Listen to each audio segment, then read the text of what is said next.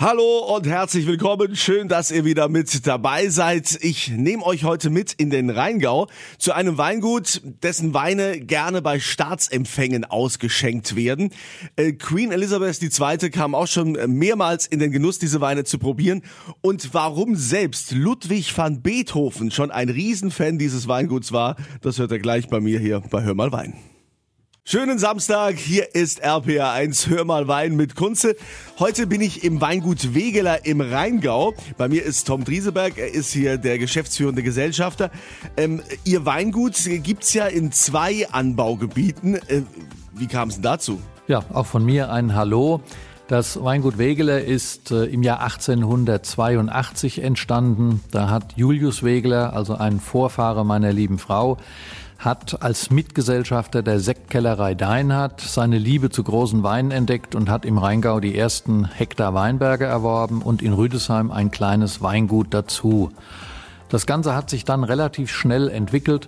Man konnte im Jahr neunzehnhundert an der Mittelmosel in Bernkastel einen großen Teil des legendären Bernkasteler Doktors, einer der ganz berühmten deutschen Weinberge, kaufen. Und dann hat Julius Wegeler neunzehnhundertzwei in Bernkastel ein Gutshaus gebaut. Und so stehen wir heute mit zwei Anbaugebieten, hundert Prozent Riesling-Trauben, äh, mit, mit zwei Füßen auf dem Boden, ein Fuß im Rheingau, ein Fuß an der Mosel. Um das zu konkretisieren, wir haben etwa zwölf Hektar Weinberge an der Mosel, eigene Weinberge und knapp vierzig Hektar im Rheingau. Das ist ja schon ordentlich. Also ich meine, gerade an der Mosel zwölf Hektar zu haben, das äh, ist schon was, was Besonderes. Jetzt sagen Sie, Sie machen hundert Prozent Riesling. War das schon immer so oder gab es auch mal Momente, wo man gesagt hat, naja, wir könnten uns doch auch mal mit Weißburgunder oder Grauburgunder versuchen? Ja, die Momente gibt es und gab es. Wir sind traditionell ein Riesling-Weingut und Riesling ist eine, eine komplizierte Rebe. Sie ist aber so großartig, wenn man die Vielfalt ausnutzen kann. Man wird Riesling nie ganz verstehen. Ich glaube, so alt kann man überhaupt nicht werden, um, um diese Rebsorte komplett zu verstehen. Überlegungen waren, aber es gibt Lösungen, die äh, auf anderen Wegen herbeigeführt werden können. Wir haben immer überlegt, ob wir Pinot Noir pflanzen sollen und konnten uns nie dazu aufraffen, große Riesling-Weinberge dafür zu roden. Und vor zwölf Jahren haben wir uns am Weingut Krone in Assmannshausen beteiligt und haben das zwischenzeitlich in die Familie übernommen. Und das ist ein reines Pinot oder ein fast reines Pinot-Weingut mit, mit Pinot Noir, also Spätburgunder und Weißburgunder. Und so kann man seine Liebschaften auch ein, ein wenig ausleben. Eine Liebschaft ist ja auch ein Wein zum Beethoven-Jahr, denn Beethoven war mit der Familie Wegeler eng verbunden. Was das für eine enge Freundschaft war, das hören wir gleich. Und wenn ihr natürlich noch mehr zum Weingut Wegeler wissen wollt, über die ganze Geschichte, könnt ihr auch in meinem Podcast hören. Weinwirtschaft ist auf allen gängigen Plattformen zu finden oder auf r p r eins punkt d e. Dort verlose ich natürlich auch wieder Wein. Hör mal Wein hier bei R P R eins mit Kunze und wir sind ja im sogenannten Beethoven-Jahr und die Familie Wegeler im Rheingau sind mit Beethoven sehr verbunden. Einer der Vorfahren vom Weingut war eng mit Beethoven verbunden. Da ist auch eine Freundschaft entstanden. Die haben viel Zeit zusammen in Bonn und Wien verbracht.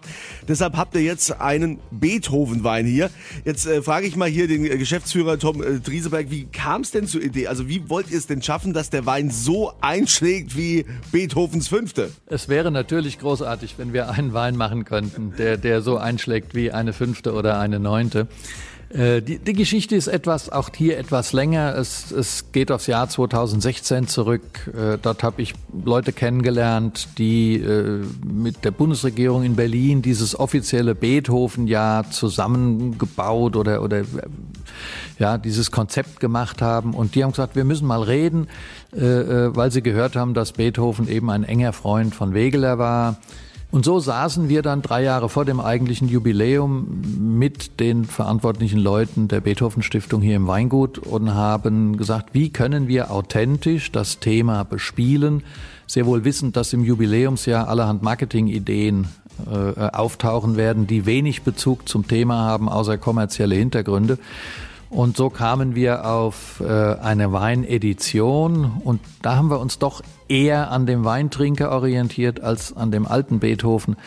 Denn äh, wir haben einen Einstiegswein, äh, wir haben was in der Mittelklasse, was in der Oberklasse und äh, bei allen Konzertbesuchen spielt Sekt eine Rolle. Also wird es ein, oder es gibt einen Sekt, äh, der eben auch in einem eigenen Haus produziert wird. Ähm, und es gibt einen Spätburgunder für all die Freunde, die eben gerne einen Rotwein trinken. Und da sieht man ja im Beethoven-Style auch die Etiketten. Oh, welche Freude auf dem Sekt und so weiter. Natürlich kommt ihr auch in den Genuss, diese Weine zu probieren. Die verlose ich wie immer auf meiner Kunze-Facebook-Seite. Es ist Samstag und da heißt es wie immer von elf bis zwölf Hör mal Wein bei R P R eins mit Kunze. Heute bin ich im Rheingau unterwegs beim Weingut Wegeler und Tom Drieseberg ist hier der Chef. Ihr habt ja an der Mosel ein Weingut und hier im Rheingau. Was ist denn eigentlich der Unterschied zwischen Mosel und Rheingau? Ach, das ist, glaube ich, relativ einfach. Die ganz große Stärke der Mosel sind ganz elegante, filigrane Weine, teilweise vibrierend, äh, nicht zu hoch in den Alkoholwerten. Und wenn man sich an der Mosel bewegt, äh, ist die Paradedisziplin an der Mosel sind restsüße Weine. Und wenn ich restsüß sage, dann meine ich nicht klebrig süße Weine, sondern Weine, die mit einer natürlichen Süße ausgestattet sind und mit einer, einer ganz knackigen Säure versehen sind, sodass sie nicht süß oder klebrig schmecken. Ähm, wenn man in der Literatur liest, hört man immer wieder ein Möselchen. Ähm, da bezieht sich der Autor meistens auf ein Kabinett oder eine Spätlese, die nicht trocken ist, sondern die Restsüße hat. Und ich glaube, das Anbaugebiet Mosel kann wie kein anderes Anbaugebiet in Deutschland diese Schiene äh, perfekt spielen.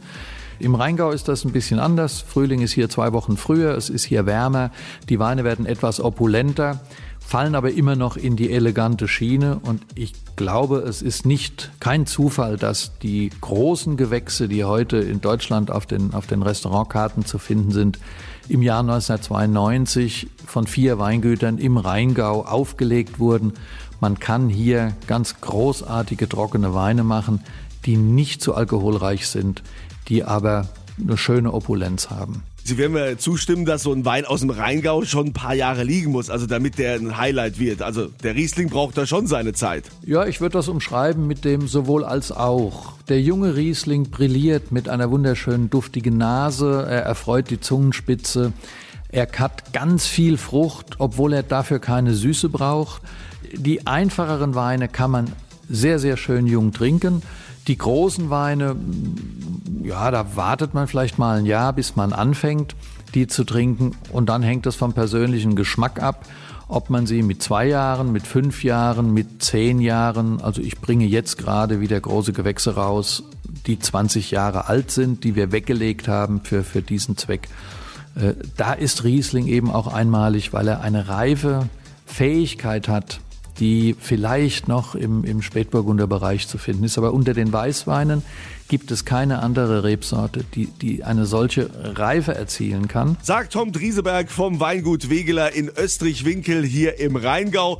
Und natürlich könnt ihr das Ganze nochmal nachhören in meinem Podcast Weinwirtschaft. Findet ihr auf allen gängigen Plattformen, ne? Auch nochmal ausführlicher, wer interessiert ist. Und auf r p r eins punkt d e. Schönes Wochenende.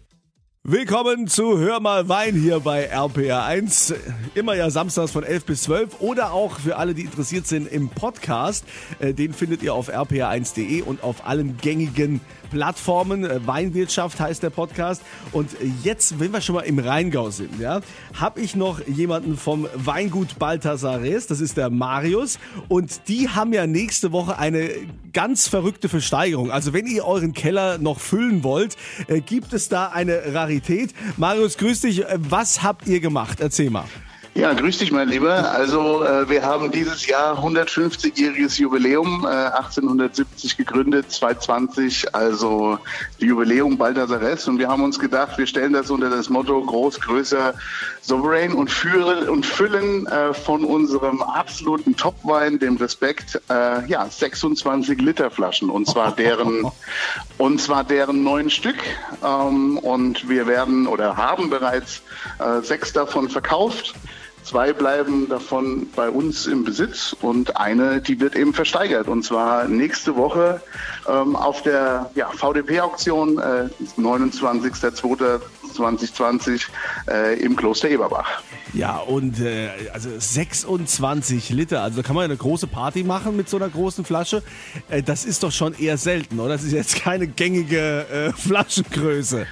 Nee, also wir füllen bei uns im Weingut bis zwölf Liter normalerweise und äh, wir haben uns ja mal den, den Spaß erlaubt, mal einen draufzulegen quasi und ja, verdoppeln das Ganze beziehungsweise machen da noch ein bisschen mehr drauf. Ja, und äh, was ist da so der Einstiegspreis bei so einer Versteigerung? Also bei der Versteigerung äh, redet man ja oder spricht man ja von Taxpreis dann. Das sind dann dreitausend Euro, wo es dann losgeht. Ähm, oh, oh, oh. Mal schauen, mal schauen, wo es dann, wo es dann letztendlich endet. Ja, also ich sag mal so, für den einen oder anderen Weinliebhaber ist das ja ein Schnäppchen. Also ich weiß ja, der Rheingau-Riesling, den kann man relativ lange lagern. Was denkst du, wie lange kann die Flasche geschlossen bleiben? Naja, also beim Respekt gehen wir in der null Komma null fünfundsiebziger Flasche schon bereits davon aus, dass wir so zwischen fünfzehn bis zwanzig Jahre warten können, bis wir den aufmachen. Ähm, bei so einer Größe, jetzt sechsundzwanzig Liter, kannst du locker, ich denke mal, vierzig, fünfzig Jahre äh, rechnen, dass du, dass du die dann aufmachen kannst und ja, immer noch genießen kannst. Ja, dann also viel Erfolg bei der Versteigerung nächste Woche, ne, im Kloster Eberbach. Das Weingut Balthasar Ress hat eine sechsundzwanzig Liter Flasche gefüllt, also eigentlich mehrere, aber die eine wird dann versteigert. Danke, Marius von Balthasar Ress im wunderschönen Eltville und weiterhin euch viel Erfolg. Danke dir, danke dir.